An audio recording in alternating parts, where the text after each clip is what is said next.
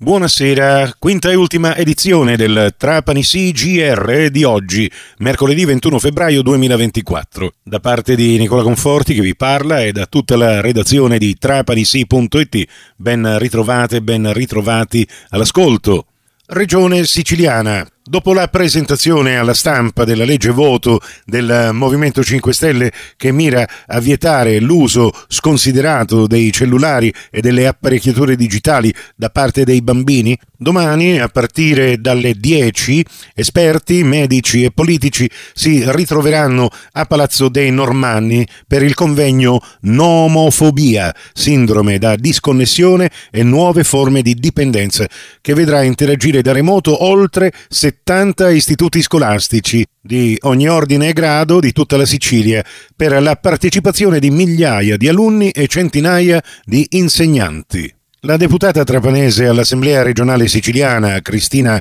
Ciminnisi, torna sull'argomento ZES. In una nota stampa stigmatizza come il sindaco Tranchida e l'assessore all'urbanistica Pellegrino al comune di Trapani, che appartengono alla stessa amministrazione, siano in assoluto conflitto dialettico perché tra dichiarazioni alla stampa l'uno e interventi social l'altro sembra esprimano considerazioni davvero contrastanti. Tranchida ha riconosciuto la fondatezza dei dubbi posti nell'interrogazione parlamentare della Ciminnisi, tanto da sollecitare un incontro con i progettisti per correggere qualche cosa e chiedere rassicurazioni e aggiustamenti progettuali alla strada ZES che consentano il corretto drenaggio delle acque al contrario, l'assessore Pellegrino tira dritto su lottizzazioni e strada, si ostina peraltro in una narrazione fuorviante volta a far passare il messaggio che vi sia da parte del Movimento 5 Stelle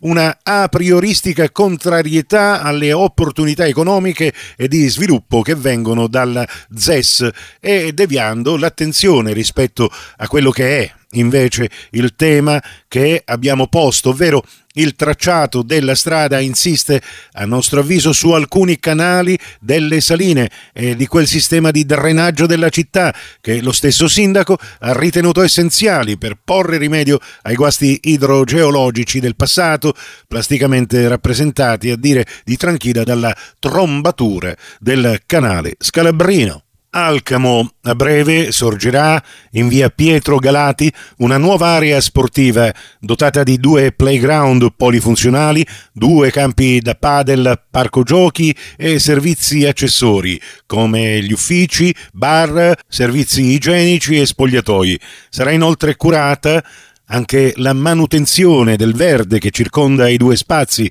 e sistemato il muro perimetrale esistente lungo via Pietro Galati. Ne dà notizia l'assessore allo sport eh, del comune di Alcamo, Gaspare Benenati, facendo presente che nei mesi scorsi l'amministrazione aveva pubblicato l'avviso per la gestione di questi due campetti, cui ha fatto seguito la proposta progettuale della ditta Vibora Padel Center, con la quale il comune ha firmato il contratto di concessione dell'area per nove anni. A fine lavori, gli alcamesi avranno a disposizione a costo zero per l'amministrazione un nuovo centro sportivo moderno, rivalutato e valorizzato, di cui potranno usufruire anche gli istituti scolastici. Petrosino approvato oggi, mercoledì 21 febbraio, a maggioranza dal Consiglio Comunale, il bilancio di previsione stabilmente riequilibrato per il triennio 2022-2024 ipotesi di bilancio che garantisce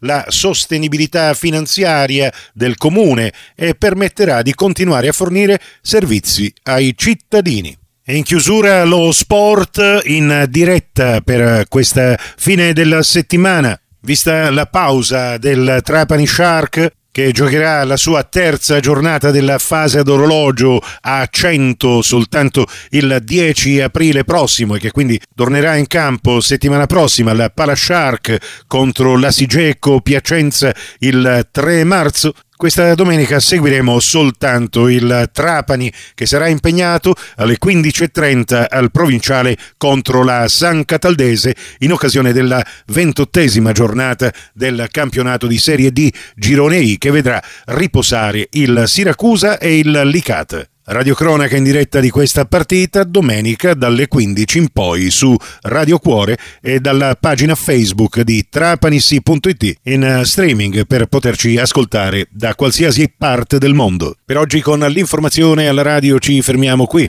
Torneremo puntuali domani con le rubriche del mattino a partire dalle 6 su Radio 102 e dalle 7.30 su Radio Cuore Radio Fantastica con l'almanacco del giorno. Nel frattempo non esitate a venirci a trovare su trapanisi.it per restare aggiornati in tempo reale con la nostra informazione locale. Grazie per la vostra gentile attenzione, vi auguro una serena serata.